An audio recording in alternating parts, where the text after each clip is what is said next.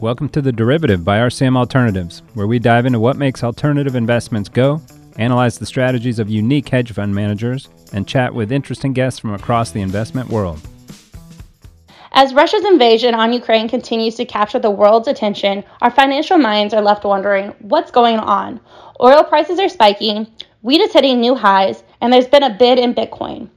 Macro Pro researcher and CEO of Forest for the Trees, Luke Gromen joins us to provide a unique outlook, and we're getting into the trenches to talk things like what Putin's grand gambit may be, including the danger to the US dollar, the new methods of financial warfare, who becomes the reserve currency in the end, MMT, gold, oil, and more. Stay tuned and discover where the delineation between the narrative and the facts take us. This episode is brought to you by RCM's team of advisors that help investors research and access hundreds of professional managers in the alternative space. Check out everything that RCM does at www.rcmalts.com and make sure to check out our newly released trend following white paper while you're there. Just click the education tab and then white papers. Back to the show.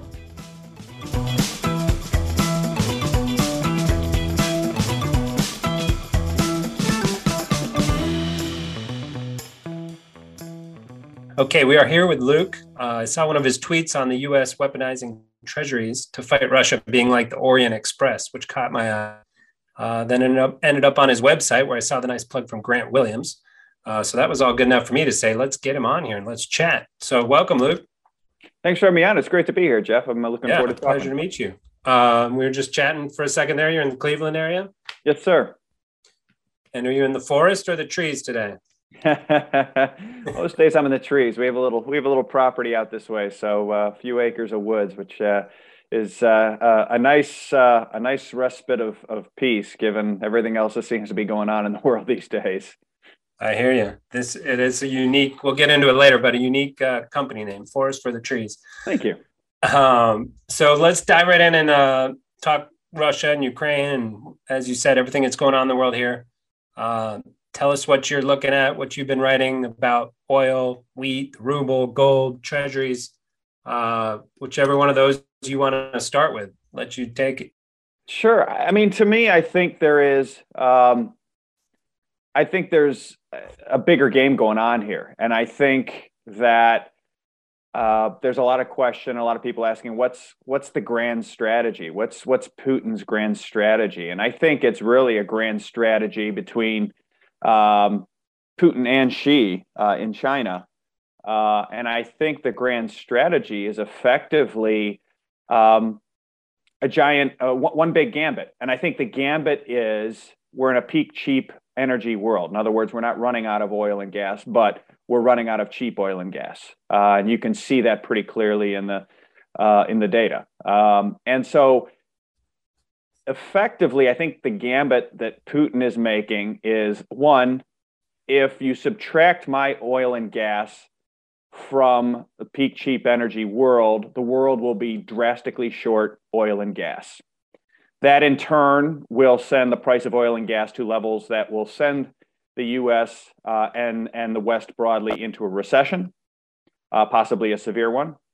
And three, or I guess you know, yeah, three, uh, that uh, a recession is not a policy option in the West because of how high U.S. sovereign debt is, because of how bad U.S. deficits are, because of how high sovereign debt is in the West, broadly speaking. Basically, um, the fiscal situation of the U.S. and the EU in particular are so bad uh, as a result of the last 20 years that a recession will put a it will force one of three or four choices. The U.S. can slash defense spending.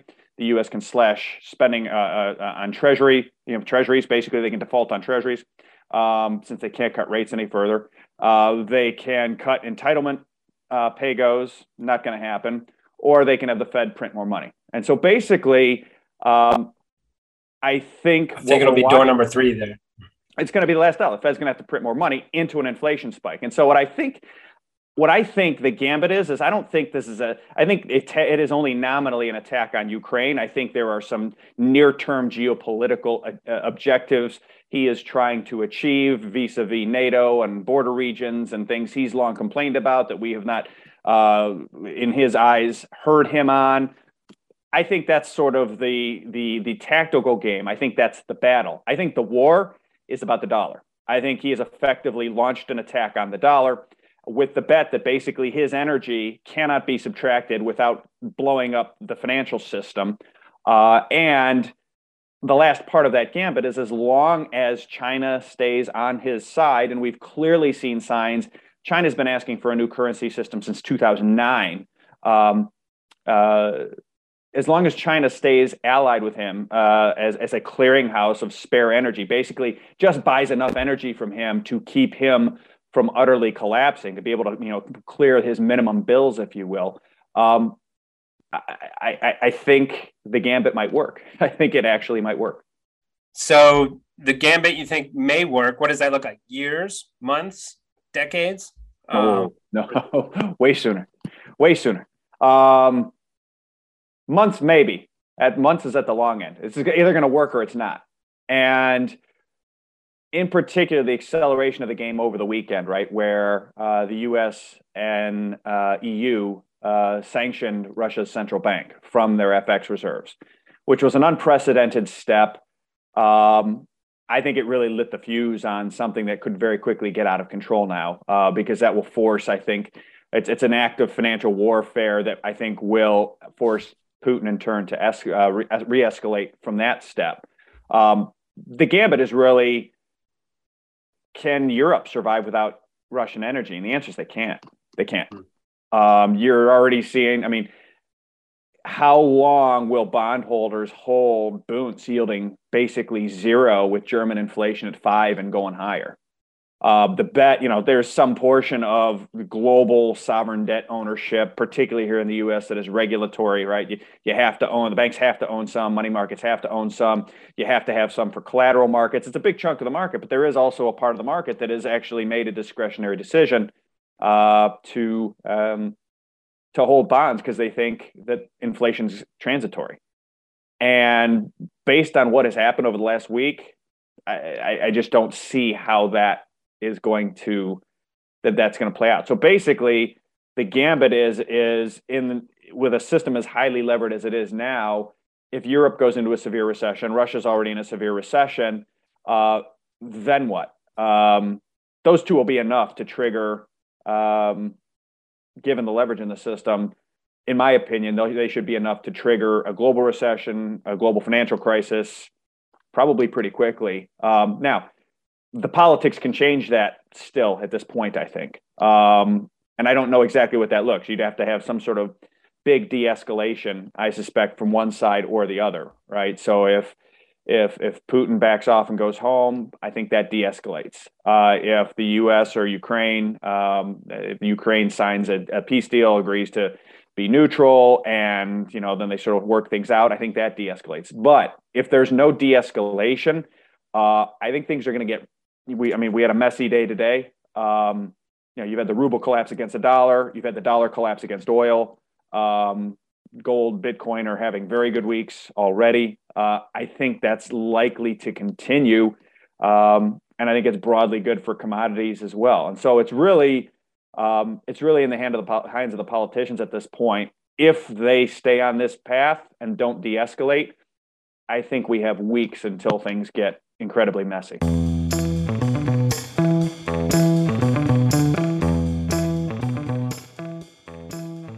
And back up for a second and just explain by what you meant by the financial warfare and what exactly the U.S. did there, or the uh, the world did against Russia to uh, trigger some of these things.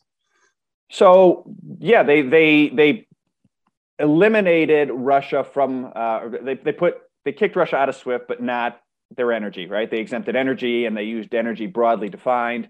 Um, even with them not kicking out energy, it is getting harder to move Russian energy because there is um, uh, there is indecision or there is uh, uh, um, opaqueness regarding exactly what sanctions will eventually do. And so basically, you have a bunch of traders who don't want to go to jail uh, ex ante for moving Russian oil today if the rules yeah. change in a week. Um, are those traders, even if they do move the oil, can they actually pay for it? Can they get their payment into Russia? Or that's what we're saying. It was SWIFT was broken on purpose, except if it was payment for oil. the U.S. as of late last week was saying they did not. They were specifically structuring these sanctions not to interfere with global energy markets, which in and of itself is a very powerful statement, right? That tells you who has the leverage there, right? right. It's, it's, not as much leverage as we were advertising, uh, as much as consensus was saying. Now, it has since gotten a bit more difficult to move Russian energy. Wall Street Journal's had some articles about it. Uh, China is effectively waving some of it in, uh, but the logistics of it make that difficult um, uh, to take all of it. So the big thing, though, I think that that what the U.S. and EU did over the weekend was sanction Russia's uh, Russian central bank uh, FX reserves. So basically, the dollars and the euros that the Russian central bank had, these are basically surpluses they had earned through trade over uh, years, decades, uh, were seized. They were they were frozen by U.S. sanctions. But hadn't, uh, hadn't they converted a lot of that before they attacked? They had not no, they had not converted them. They they had been sitting in those reserves. I mean, they have 130, 150 billion dollars in gold. So the Russians have been building a big balance sheet of gold. Um, but I don't know that they the Russians were expecting this. This is unprecedented. Uh, historically, my understanding, uh, per the Financial Times, is that FX reserves at the central bank level had historically enjoyed sovereign immunity, yeah. and so this is something new. Um, and again, this is why it sort of touches off this fuse of the financial system. Is now if FX reserves can be seized anytime you anger the Americans, there's really not a country on the in, on the planet who's not angered the Americans at some point. yeah. Right? We've been at war with everybody at some point. Some it's been a lot longer than others, but um, you know, basically over last weekend, you know, the central banks of the U.S. and EU, uh, the ECB, ran a gigantic advertisement for gold and Bitcoin. Yeah, and or your China or your any of these countries oh, yeah. like, hey, let's talk about diversifying these reserves a little bit. If they can just be seized that easily, um, but at the same time, it's not that easily to diversify it, right? Like it, we're still the world's number one economy. We still have the money currently flows through, but that's what we're saying. That's the end gambit of stopping that flow. Um, but what does that look like? Even if we're second place, third place, fourth place, or is it is it just a tipping point, right? Is it's your view that it will just tip the other way, and then you'll be, and then what would the reserve currency be? Well, that's the that's the, that's that's the sixty four thousand dollar question, and I think you know I think sort of the consensus view is is where else are they going to go? Uh, there isn't the markets aren't big enough for there's no neutral there's not enough neutral you know EU sovereign debt there's not enough Chinese sovereign debt. Now it's not well understood that over the last two years, three years, ten years, Chinese government bonds have outperformed treasuries. Uh, I, I, learned that last week; it blew me away. It's fact. Uh, but that market's not liquid enough. Uh, however gold can be made liquid enough. There's plenty of gold. Everyone says there's not enough. I assure you, there's enough gold. Um, you know, if if if it's all done in physical, in particular, and I think that's where this movie is going, which is they'll say, "Fine, we'll just buy gold. We'll just put it all in gold," and you'll see gold rip, and that's basically um, inadvertently, advertently uh, what the U.S. and EU may have done over the weekend with that is is force a change to the global financial system, whereby you've already been seeing central banks. I mean, since w- in our work we've showed that over the last uh, eight years, global central banks have bought three times more physical gold than they have U.S. Treasury bonds on net. So there's already been a slow shift into gold. Um, this should turn that slow shift into an avalanche. And uh, if it does that, as I expect that it will over time, it's probably going to be really good for the gold price. Because again, if you're a central bank, if you have seven trillion dollars, you know, so the global FX reserve pool pile per the IMF is about 12 or 13 trillion dollars. Call it 65, 70% of that's in dollars. So say there's seven, eight trillion dollars in FX reserves globally. If you have seven trillion dollars in dollars and zero in gold, or zero in dollars and seven trillion in gold. Do you really care? Coupon's the same. They're both yielding zero.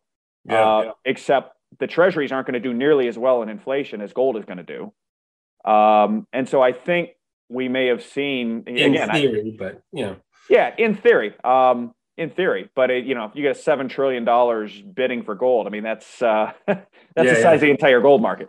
And then on Bitcoin, are you a Bitcoin bull? Where do you stand on Bitcoin? Or you're just I, I like Bitcoin. I, yeah, I like Bitcoin a lot. I think a it's lot. a yeah. I think it's a neutral reserve asset for the people, basically. Um, I, I think when you look at it all, I think I think the two most important investment themes of today is we're in the first bursting global sovereign debt bubble in 100 years and US fiscal situation is really unprecedented for where we are in the cycle or period and that is to say what we call true interest expense treasury spending plus entitlement pay goes um, the United States is spending 65% of tax receipts alone on entitlement pay goes. So 2.7 trillion last year just on Social Security and Medicare. Um, when you add treasury spending on top of that, it takes that number to about 100% of tax receipts. So basically, um, and that's with tax receipts at all time highs, benefiting from nominal GDP growth of almost 12% last year and inflation of 7.5%. So you've got almost like peak tax receipts, um, and we're still barely covering just the VIG on our you know on our on our you know, true interest which is the interest on the entitlements effectively and the interest on treasury spending in total. Uh, that's interest plus some of the stimulus stuff they're still doing. So that doesn't include defense, that doesn't include national parks, labor, education, veterans affairs, all of it then gets layered on top of that. Where do you stand on MMT of like, who cares? Let's just move some more zeros and, and keep paying for that stuff, right? I, I think that's what's going to happen. Uh, and I think that ultimately ties back to the initial point of Putin's gambit, right? Which is who cares? You know, who cares? if you're an oil producer with a finite amount of oil, you care a lot. You're sitting on a bunch of dollars. If they're going to print $100 trillion to pay for all those boomers, I care a lot. Basically, yeah. you will have stolen my oil from me. So I want to change the system into one with a neutral reserve asset whose value will rise a lot with with uh, the month the money you're printing, something like gold, uh, before you do that. So I, I I think MMT we ran it de facto last year. I think that's really the only politically palatable option. Uh, I think it's very inflationary over time, um, and I think that's I think that's what I think that's what we're going to continue to move toward. I think we're ending up this period that started, call it second quarter last year, where the Fed jawboned tightening. We're going to raise rates, right? I mean, two weeks ago, the Fed was going to raise rates seven times or eight times this year. I think yeah. they're down to like one and a half times in two weeks. So uh, obviously, no one, a, a, lot of people, myself included, did not forecast that Putin was actually going to go. Um, I did not think he would. Um, but it speaks to this dynamic of the gambit, which is the yield curve inverts. We head into a recession and oil is 110, what's the Fed do? Yeah. because they can't, they're not covering tax receipts they're going to have to print the money. And what do you think of a just we get together with the EU, throw in maybe Australia, somewhere else, and we just say there's a, a, a uh, sovereign debt reset, right? Like if we, it would punish a lot of pensions, probably other things, but if we kind of made the investors, the non-government investors whole, and just reset a bunch of that debt,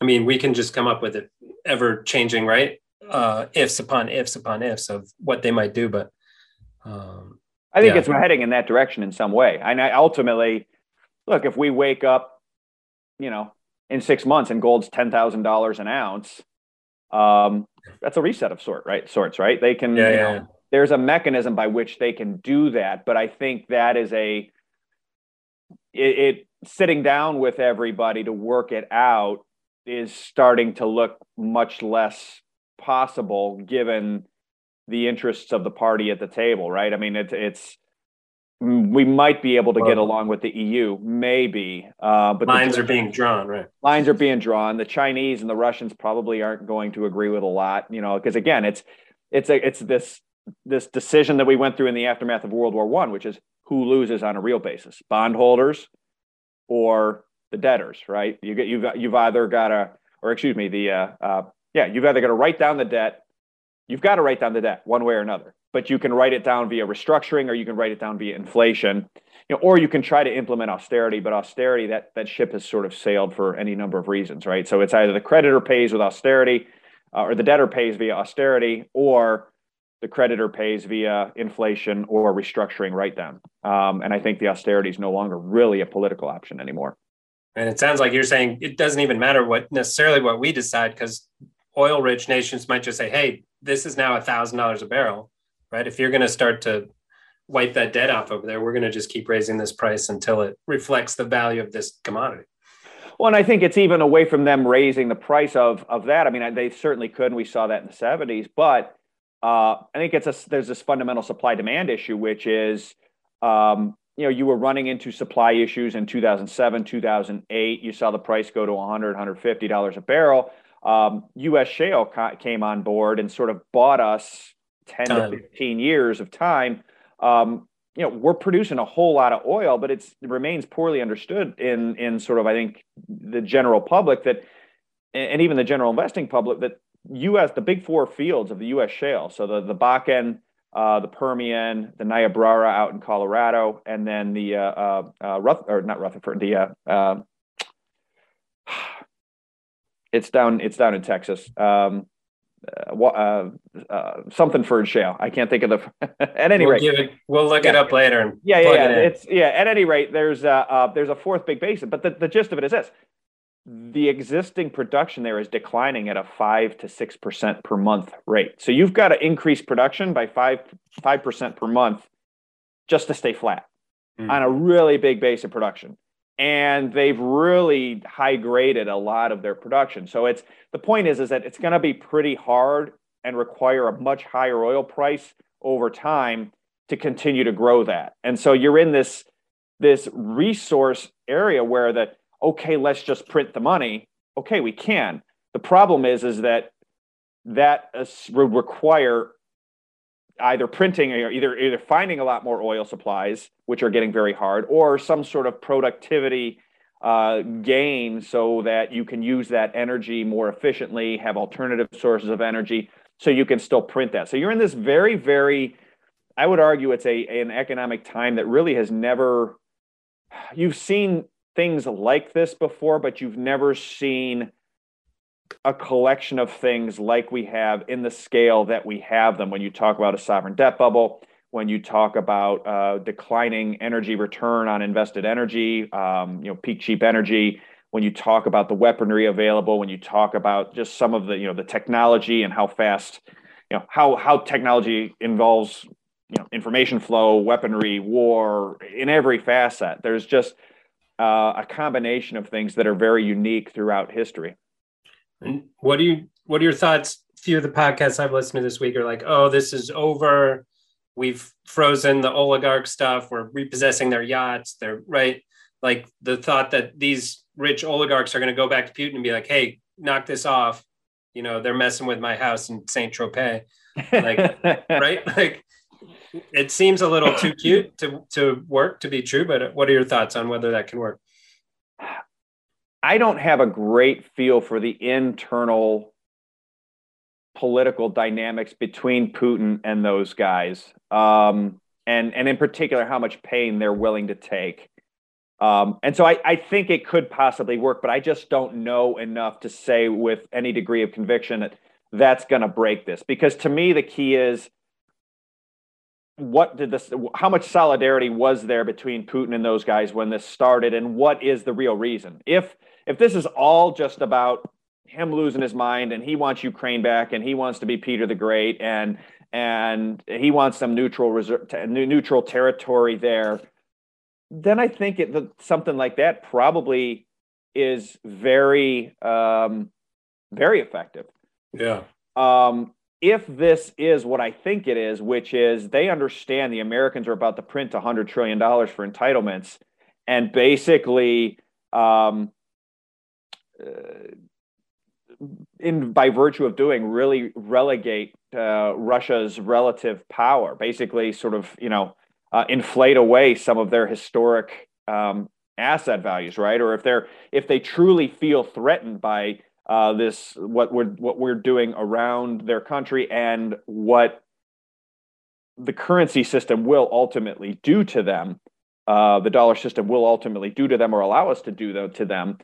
then the solidarity might be much stronger and they may be willing to take that pain. I just I just don't know. Uh, they might be in on it. Right. Yeah. yeah. they might be totally down and go, listen, we're, we're, we're, we've, we're in, we've burned the boats, let's go, right? I just don't know. And I'm not the right guy to talk to on that, but it's, I do think it's a very uh, savvy, a very uh, elegant uh, strategy on the part of the West and the U.S. Uh, to do that.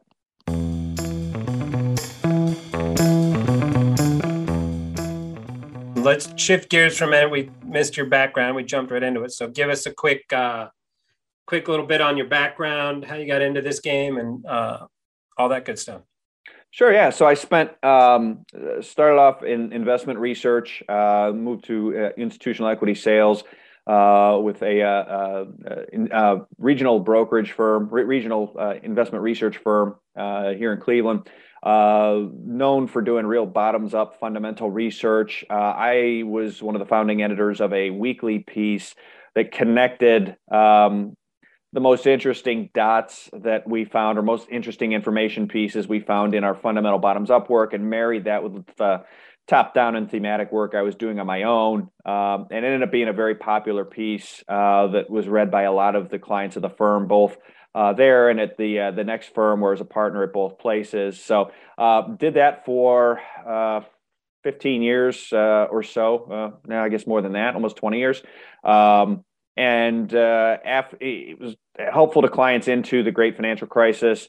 Uh, in the aftermath of the great financial crisis, it was uh, increasingly apparent to me that it was a much more macro and central bank driven world. I was spending more of my time doing that uh, went to my partners at the time in, in 2013 and said I'd love to do macro thematic full time, and they said that'd be great. I said I have one caveat: I want to have complete creative control to write whatever I want to write because I feel like it'll be really important to have that creative freedom. And from a marketing merchandising standpoint, um, we we, we kind of had a hard time figuring out how to place that because they're known for very deep in the weeds, bottom up fundamental research. So we parted ways amicably. I remained friends with them, uh, and uh, I hung up my own shingle in in 2014. So it's uh, ever since 2014, it has uh, definitely been. Um, good to be able to have the complete creative control to write whatever I want to write because as crazy as I thought things had a chance of getting, they've pretty consistently been crazier than I would have thought. So that's the uh, that's the nickel tour of my background.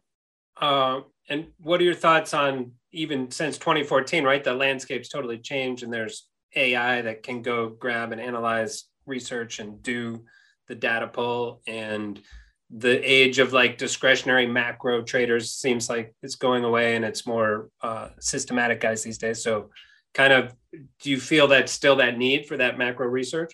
Absolutely. Uh, absolutely. I think um, the, the there's become more and more data has become more and more commoditized uh, but the ability to uh, interpret and put that data together i think has become uh, the the value add, uh, the ability to uh, aggregate that data in a unique manner and make it usable, uh, make it actionable, is remains very valuable. Um, particularly um, given um, the increasingly geopolitical nature of it. Right? There's there, there's a lot of game theory to it. Game theory, you kind of lay those things out and um, so I think it's uh, I, I not even I think I know just based on um, you know our, our client base, the growth of our business, there's still a lot of interest in it.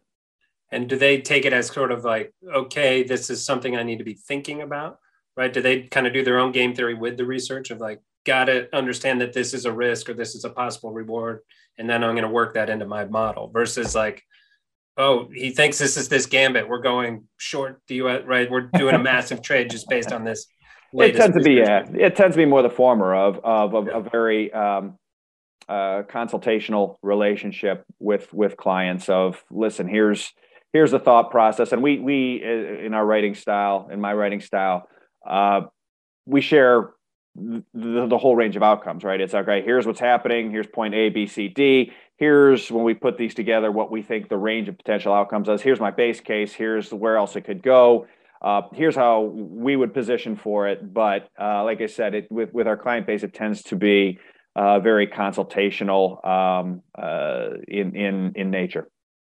Um, and then a lot of these research folks have gotten a bad rap since 09, right? Of like, we printed way too much money. This is going to be a next leg down. How are we going to pay for all this? Right. And had the massive, one of the best rallies uh, in the history of the US market. So, how do you kind of weigh weigh those two factors of when the research doesn't match up with the reality, so to speak? Not that you weren't calling for that back in the day. Sure. No, no, I, that's been one of our successes. Is I think Ben you know, there's there's there's a uh, you know, it, it, it's a great quote I think by Arthur Schopenhauer along the lines of it's you know the trick is not to see what no one else has yet seen. The trick is to think what no one else has yet thought about that which everybody sees. Right. So we're all seeing, we're all seeing yeah. what we're seeing. Um, to me, it's been really watching through this the, the United States through this balance of payments lens, through this effectively, the U.S. government has a fiscal problem, uh, and and for reasons that have been very different now versus any other time in the last 40 years, 50 years, 100 years. Uh, and it's been very clear to me for this entire most of this eight years that that's the case and there have been very distinct signposts along that way um, of they're just going to have to keep printing more money right it's it's it's a very the united states is going through a process that most emerging market investors would be very familiar with which is uh-oh the government's running a twin deficit. They don't have enough external financing. What do they do first? Okay, well, they make their domestic banking system buy the sovereign debt. The U.S. has done that. Then they make the domestic pension funds do that. We've done that with money market funds. We've done that. Uh, then, when that happens, they try to do some austerity or tax hikes. We've done that. Uh, Obamacare was effectively an austerity, a tax hike to basically push government spending onto the American people. Then, when that causes the economy to slow, uh, they try to raise rates and defend the currency. Fed did that. Then eventually, what ends up happening is um, the central bank comes in and prints a difference, and we've been seeing that ever since. And so it's been this dynamic of understanding that it's it's not different this time. Um, you know, but it's um, worked. That's my that's my disconnect, right? Of like it all looks terrible. It all has looked terrible for ten years, but it's worked. Oh, it's absolutely. Oh, it's absolutely worked. And so the key is, for me, is listen. I want to be I want to be I want to own equities. I don't want to own treasuries, right? it's not that I, I wouldn't short treasuries, but since 2008, the US S&P is up 5 or 6x against treasury bonds. If you shorted treasuries and bought S&P, you're up 5 or 6x, right? Um, you know, gold has worked, bitcoin's worked, uh, commodities have worked. It's houses have worked. It's sort of, you know, to me the question of do I want to own the dollar against the euro or the dollar against the yuan, I, it's a lot less interesting than this slow moving but rapidly accelerating, now rapidly accelerating at least, uh, US fiscal problem because it's never different this time. They either default, restructure, or print. And now there are, it's important you have to adjust. This is, you know, the US is not some small little country. It's, it's a very diversified economy. It, and it issues the reserve currency and it has this euro dollar market, this offshore dollar market that also messes with things and tends to actually make the results exactly opposite, right? So when when foreigners stop buying enough treasuries, you go, oh God, it's terrible for the dollar. No, it's actually great for the dollar. Well, if it's great for the dollar, it's great for stocks. No, it's actually terrible for stocks, and and, and vice versa, right? So there's um, and terrible is too strong, but there have been the longer this goes on, and and the the factors are all um, shifting, right? The higher the debt goes, the less high the dollar can go before something breaks. You know, the higher the debt goes, the higher the deficit goes, the less leeway there is. So it's been, um, you know, basically evaluating the U.S. through a balance of payments lens with uh, making adjustments for the eurodollar market, the reserve currency status uh, has been. It, has been a very good um, indicator for shifts in liquidity intra-year, while still acknowledging and honoring this you know, basically this post 2008, 2009 that listen, when push, every time when push comes to shove, they're going to print the money. They don't have a choice. And, and once you start there, then it's just about managing your chips. Do you think we'll get off the, my pet theory is once we started with the uh, COVID stimulus checks, like that's game over, right? There's going to be a, a temper tantrum in Congress every time the, the people need more money and we're just going to keep annually sending out these checks. Got any thoughts on whether it be fiscal or or uh, policy driven, or fiscal or stimulus? Yeah. Yeah, I, I mean, there is arguably not enough fiscal. That, that was the debate, right? Is that the fiscal's gotten held up? You need the crisis. We might have the crisis now to do more fiscal. We'll see. If push comes to shove, will they do the fiscal? Absolutely. They'll start sending money again. I think they absolutely will. Uh, they're not going to have a choice.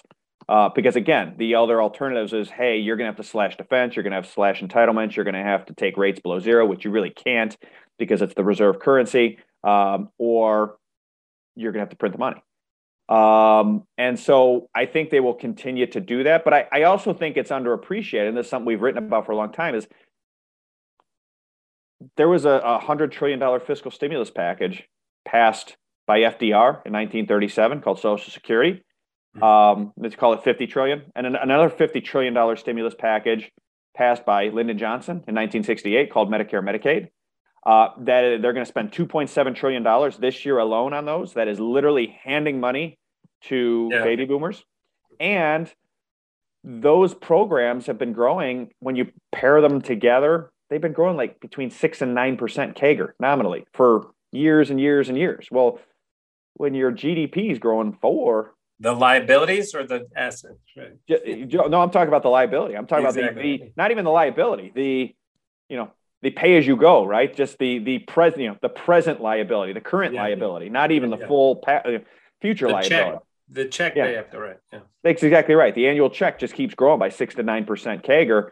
Um, that's that's a lot of fiscal, right? I mean, because that is the very definition Ben Bernanke called it helicopter money, right? Is fiscal spending monetized by the central bank? Well, you know, if the Fed does whatever 1.5 trillion in QE and we spent 2.7 trillion in entitlements, that's basically the Fed printing 1.5 trillion and handing it out to the U.S. people through Social Security and Medicare.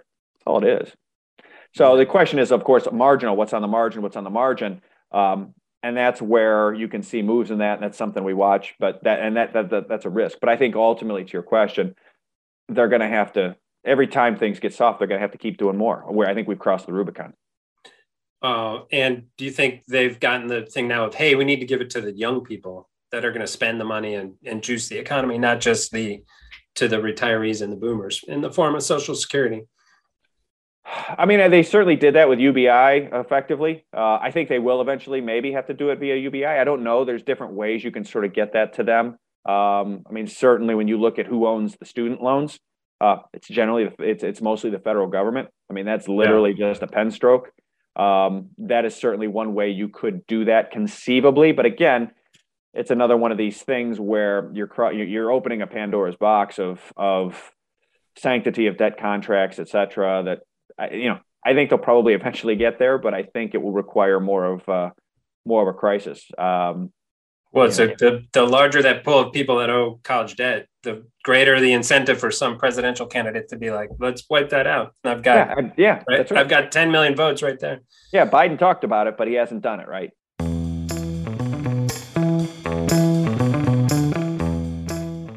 So tell me about over your left shoulder, the Mr. X interviews. You wrote two books there? Yeah, two books. Uh, they are uh, started out as a series of reports we did that basically uh, a client, uh, one of my best relationships relationships on Wall Street, said you should you should put your thoughts together in a you know in a Socratic method, um, you know, question and answer of um, using a fictional sovereign creditor of the U.S and mm-hmm. and so it's me interviewing a fictional sovereign creditor of the U.S. That's Mr. X. Uh, just about events going back. The first series was early 2016. Um, the second book starts, I want to say, in early 2018, um, maybe late 2017. So I've, I've got to work on on number three. It goes through 2019, uh, but it's been uh, they've been they've been fairly. Um, I would say they've been more right than wrong uh, in terms of uh, predicting where things would go. Um, so we'll see. We'll see from here. But yeah, they're they're available on Amazon, and uh, um, uh, that's that's the background on them. I've got the third book for you. You just throw an I on the end. So interviewing Mr. Xi of China, right, and have it be all China focused and right because really was that the mindset you're in of just thinking of china as our largest creditor yeah it was a blend uh, between china uh, oil um, you know uh, middle east creditors um, you know i would say it was a blend between sort of europe energy china uh, in terms of how they think about the world. Um, and and uh, um, you know, it's helpful when you put yourselves in those set of shoes. You look at the world very, very differently, right? It's it's you know when you say, well, we'll just print the money, it starts to sound very, very different, right? It's then then when you're the American saying, oh, we'll just print the money. Right. Really. Wait. Whoa. Whoa. Whoa. Uh, and talk to a little bit about your process before you're sending out your research. Are you mentioned talking with some people on Wall Street? Are you like getting going down into the trenches and talking with people to get info, or you're just reading the tea leaves, looking at prices, and how do you kind of get to where you want to be there? Yeah, you know, I, I have always equated it to being uh, like like a giant catfish sitting down at the bottom of the river waiting for stuff to kind of float down. I'm I spend I don't know how many hours a week. I probably spend I, I think I have the best job in the world. I probably read five or six hours a day, maybe more most days. Um, books, uh, online, government data reports, Fed data reports, uh, and I don't know what I'm looking for. I don't necessarily read with an agenda. I have, you know, I have a starting point of here's what I think is happening. And I, I think the way my mind works is, is I'm looking for things that confirm and I'm looking for things that deny. And so I'm looking for, and I, so here, I always think about where I am, where consensus is. And sometimes I'm right, on, I'm right on top of consensus, sometimes I'm not. And then within that, I'm looking for pieces of data that supplement, confirm, deny, totally deny. And where I get really excited, I and I, I just aggregate these. I send these data points. I create construct what I call a cutting room of of of of information. And then when it's time to write my reports, we publish a report every Thursday, every Friday. I look at what I have. I look and see what what's because I, a lot of times I'll send myself stuff. It might not even be relevant. Here's where I am. Here's where consensus is. It, it might just be, I don't know why I think this is interesting, but this is interesting to me. And I grab it and I put it in the cutting room. And it's so interesting how many times when I do that, it's like, oh, wow, this actually fits in. This is really important. I didn't know it at the time why I thought it was interesting, but it's really almost intuitive in a way of, of just trusting that intuition, the gut feel of like, that's important. Uh, I don't know why it might be important, but it might be important. And it could be something as weird as like uh, Apple headset sales or something, right? It could be anything like that. Exactly. I mean, it yeah. can be bottoms up data like that. It can be, you know, currency movements, right? So, like, you know, the PBOC is loosening policy, the Fed is tightening policy, the yuan's rising against the dollar every day. Why? Shouldn't happen. Shouldn't be happening, but it is, right? So there's okay, why? And then, right? So these are the types of things I'm looking for in terms of just putting pieces together. Um, you know, some of it can be, yeah, hey, Apple sales, you know, Apple sales here are great. You know, well, you know, you know, we don't do in, in, independent uh, or individual stock recommendations. It's all sector and thematic. Um, um, it's it's really just trying to divine what's happening and then where that could go from there. Um, and we publish those reports every Thursday, every Friday, a couple different uh, couple different types of reports for our clients.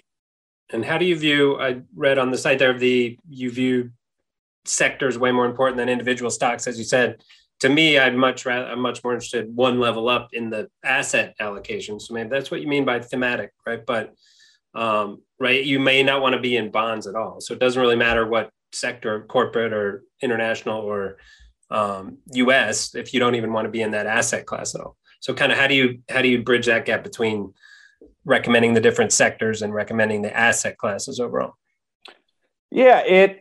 I, I do. I kind of go between those worlds. I would almost lump them two together as, as I use them. I mean, I know that's not the right thing to do technically, but that's how I use them. Right in terms of, um, you know, for me, I, I think there's value in niche bonds, niche, particularly sovereign bonds. There's niche areas that I think are interesting.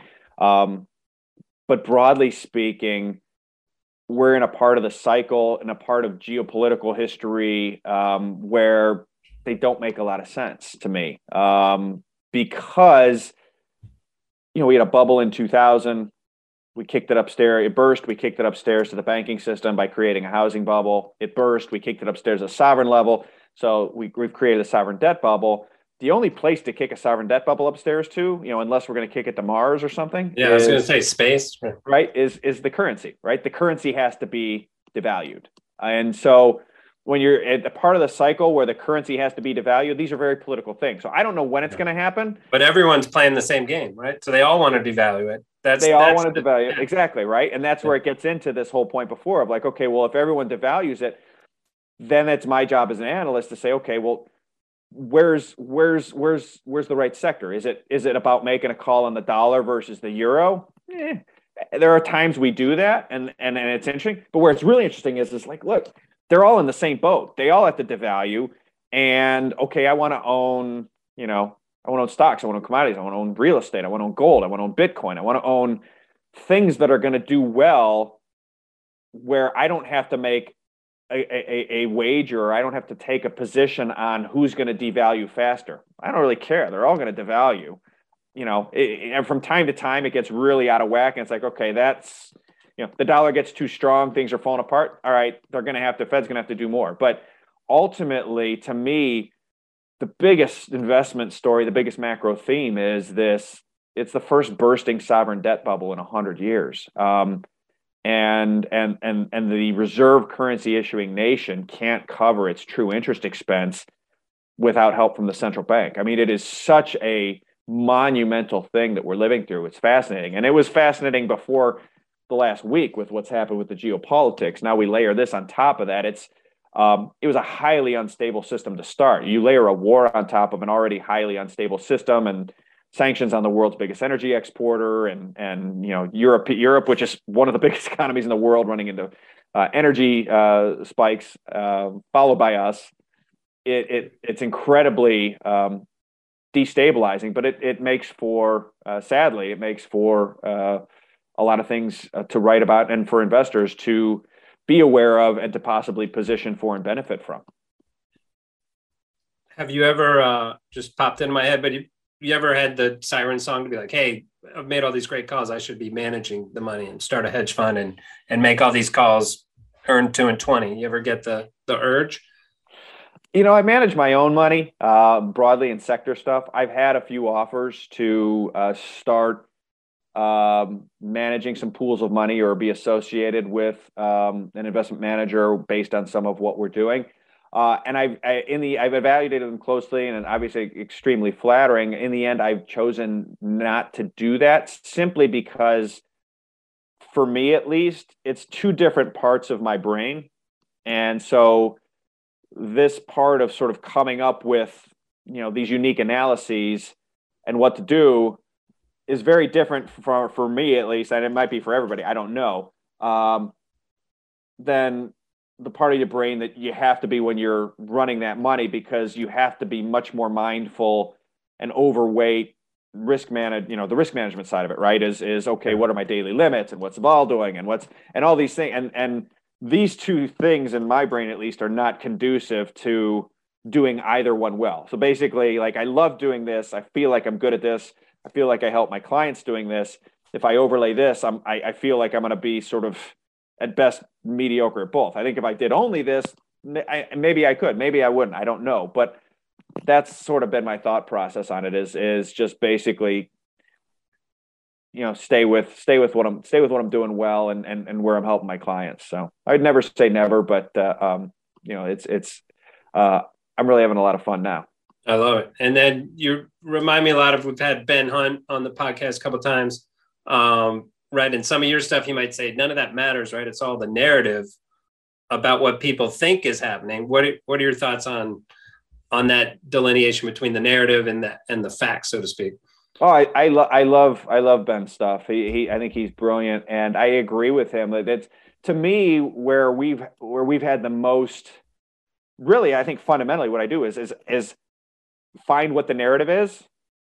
And then where I get super excited is when the narrative is here and I have high conviction that the exact opposite is going to happen, right? I mean, there have been cases like that where, um, you know, the narrative was, hey, that, you know, I remember this in late 2014, early 2015, perfect example. Um, the narrative was that uh, the Fed was going, or excuse me, we were going to have a uh, the consumer was going to boom because there was a gas savings, right? Gas prices had collapsed. Um, and so you wanted to, you know, sell long dated treasuries because growth was going to accelerate, GDP was going to accelerate. And you want to own consumer names. And I'm picking up all this data from the healthcare side, I'm just again, it's all out in the open. It's right there. You know, the, the, the stores are right there. Obamacare premiums up 40, 50, 60, 70%. Yeah.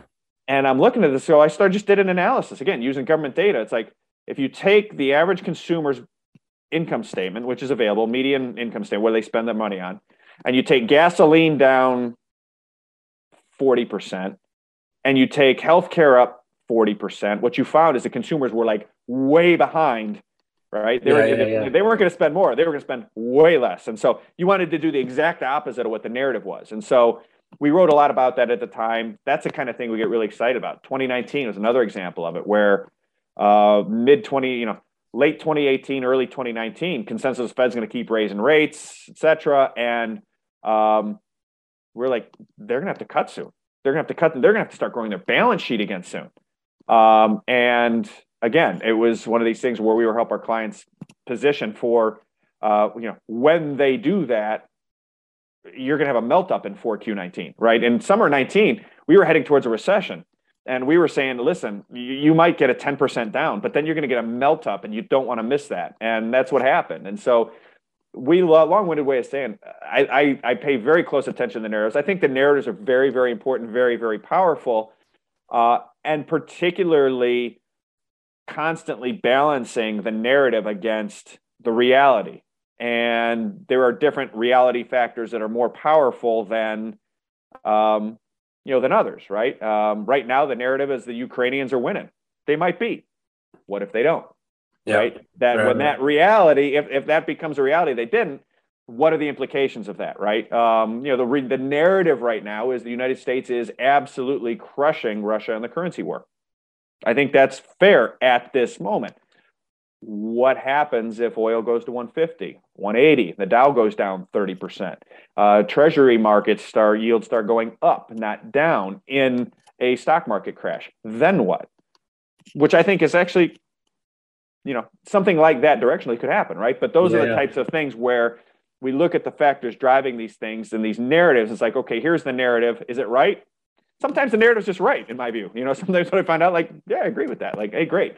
Um, and and sometimes that's good for trends. Sometimes it's whatever. Uh, but where I get most excited uh, to share with my clients, it's hey, here's the narrative, and like, there's no freaking way that the that narrative is totally wrong. And here's why it's wrong, and here's when it's going to be wrong. That's when you have the, you know, it's wrong. Here's why it's wrong, and here's when it's going to be wrong. That's the holy grail of of uh, of, a, of a piece of research uh, to help clients, and that's that's when I get most excited. As you can probably tell, I'm getting yeah, quite quite animated about it.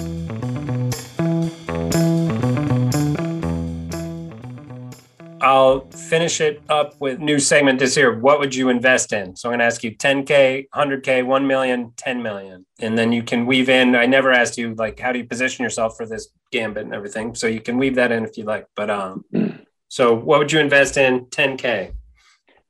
10k yeah that's all you got that's your investable capital 10000 bucks if i had 10000 bucks i would do um i do um what's what's my time horizon this is i uh in terms of you know is this like you as you exist here today yeah as i exist here today 10k a, I would do i would as do a balding 22 year old yeah Bless you. And balding for sure. That's okay. 22. I, I'd be 22 again. Um, I would do, um, I would do 20% gold. I would do probably 10% Bitcoin. I'd probably do uh, 10% gold miners. I'd probably do, let's see, that gives me a 40. I would do probably 20% cash. Uh, so that gets me to uh, 60. And then I would probably do um, uh, probably another 20% in, in sort of industrial and commodity related equities, primarily here in the US. Um, and I don't know what I would do. That's 80. I don't know what I would do with the other 20. I'd probably do some sort of, um, I don't know. Uh, so I put you on the spot.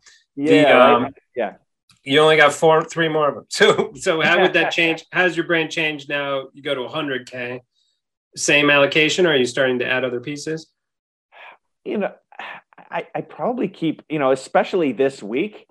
Yeah. Probably keep that allocation, or I keep the, you know, I probably bump the gold up 5% maybe, or maybe I bump the gold miners up 5% and I bump the cash up probably 10 or 15% uh, just to maintain that optionality. Um, because again, I, I, to me, so that work, yeah, works out. I would probably, you know, 20% gold, probably 30% cash, probably 10%, 15, maybe 15% Bitcoin. Um, even though your thesis is that cash is going to get devalued. Yeah. Even though I can absolutely, because really, when you look at currency system transitions, we, there's this great chart by uh, my friend Dan Oliver at Myrmikan Capital, brilliant guy, and it shows um, the price of gold overall, and then the month over month moves in the price of gold in Weimar Germany, in German Reichsmarks from 1918 to 1923, right? So this is one of the great hyperinflations of all time. Yeah. Currency goes to zero, right? Gold goes to a trillion Reichsmarks uh, in a little over three years, really. Um, now, you would think that the right trade is is borrow as much as you can and buy gold. Yeah. And that's what the overall chart. Now, for for a while, I actually thought that, but then this chart from Dan was so enlightening because you look at it, the volatility was so face peeling you would have lost all if you're levered gold in the one of the great hyperinflations of all time.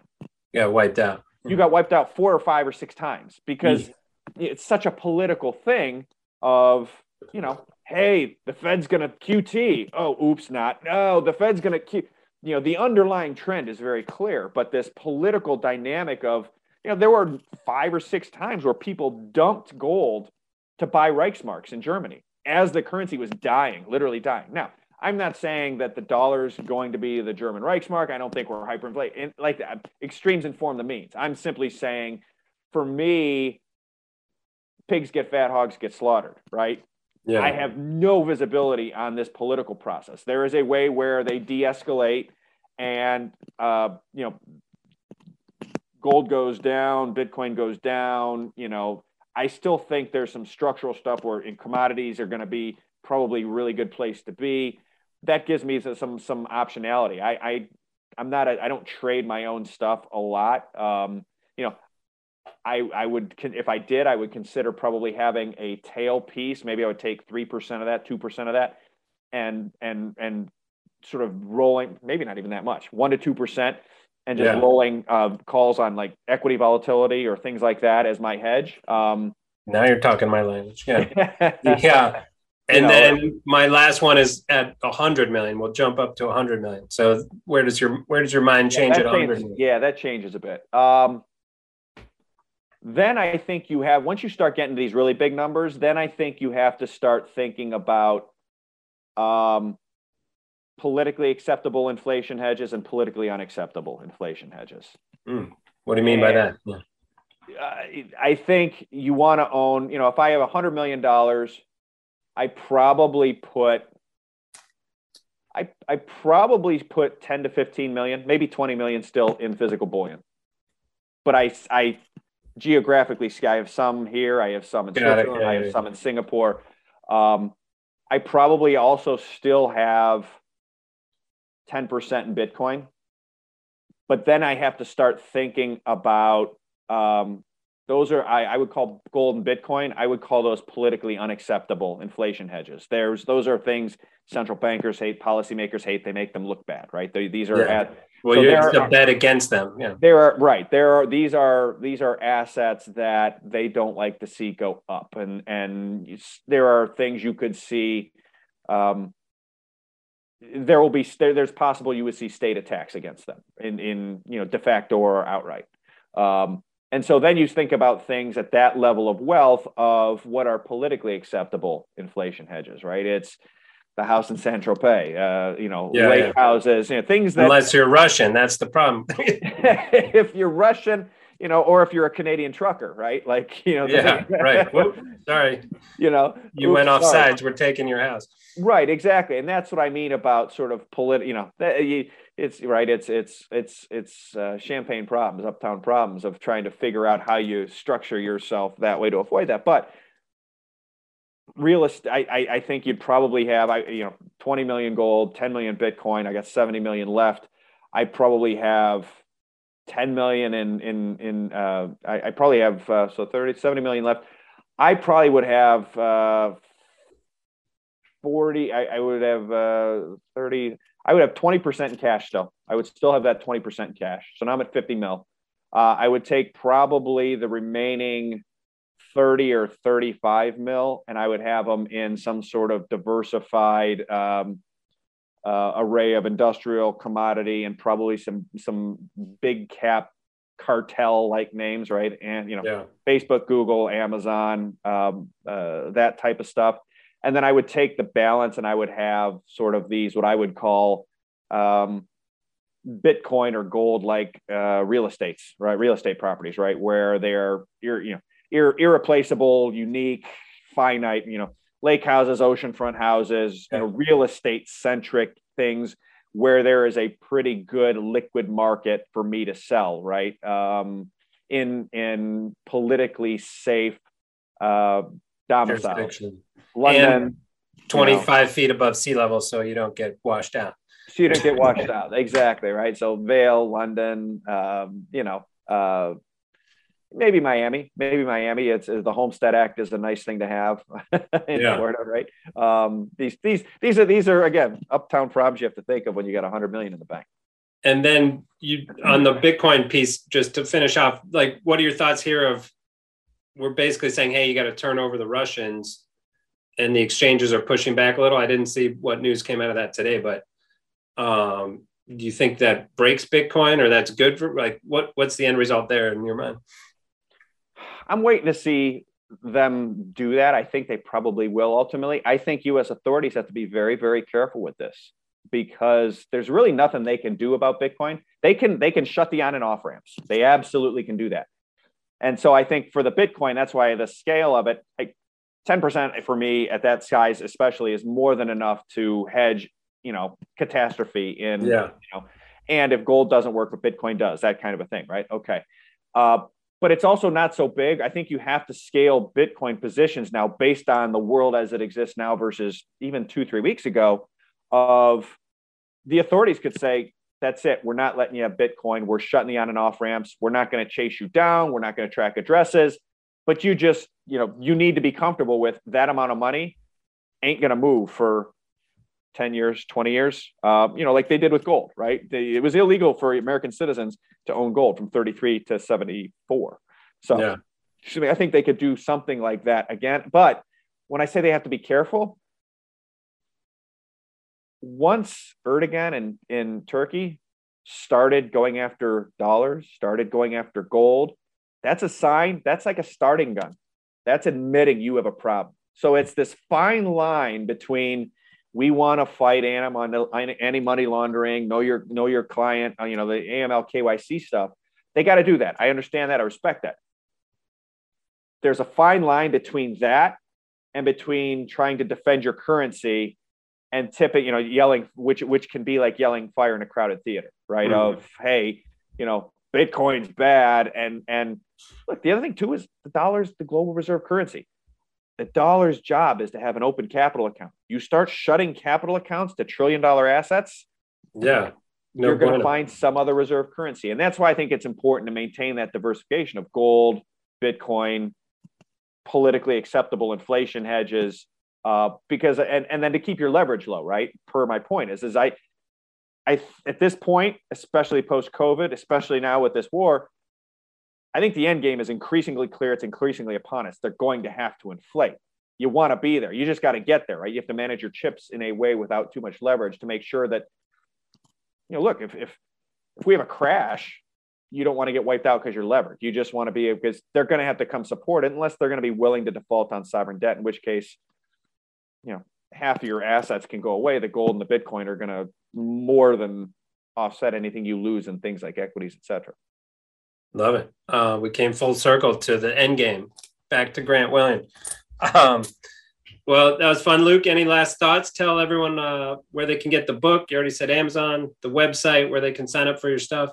Absolutely. We uh, the books are on Amazon, and and uh, you can find us at FFTT llc.com, Frank Frank Tom Tom llc.com.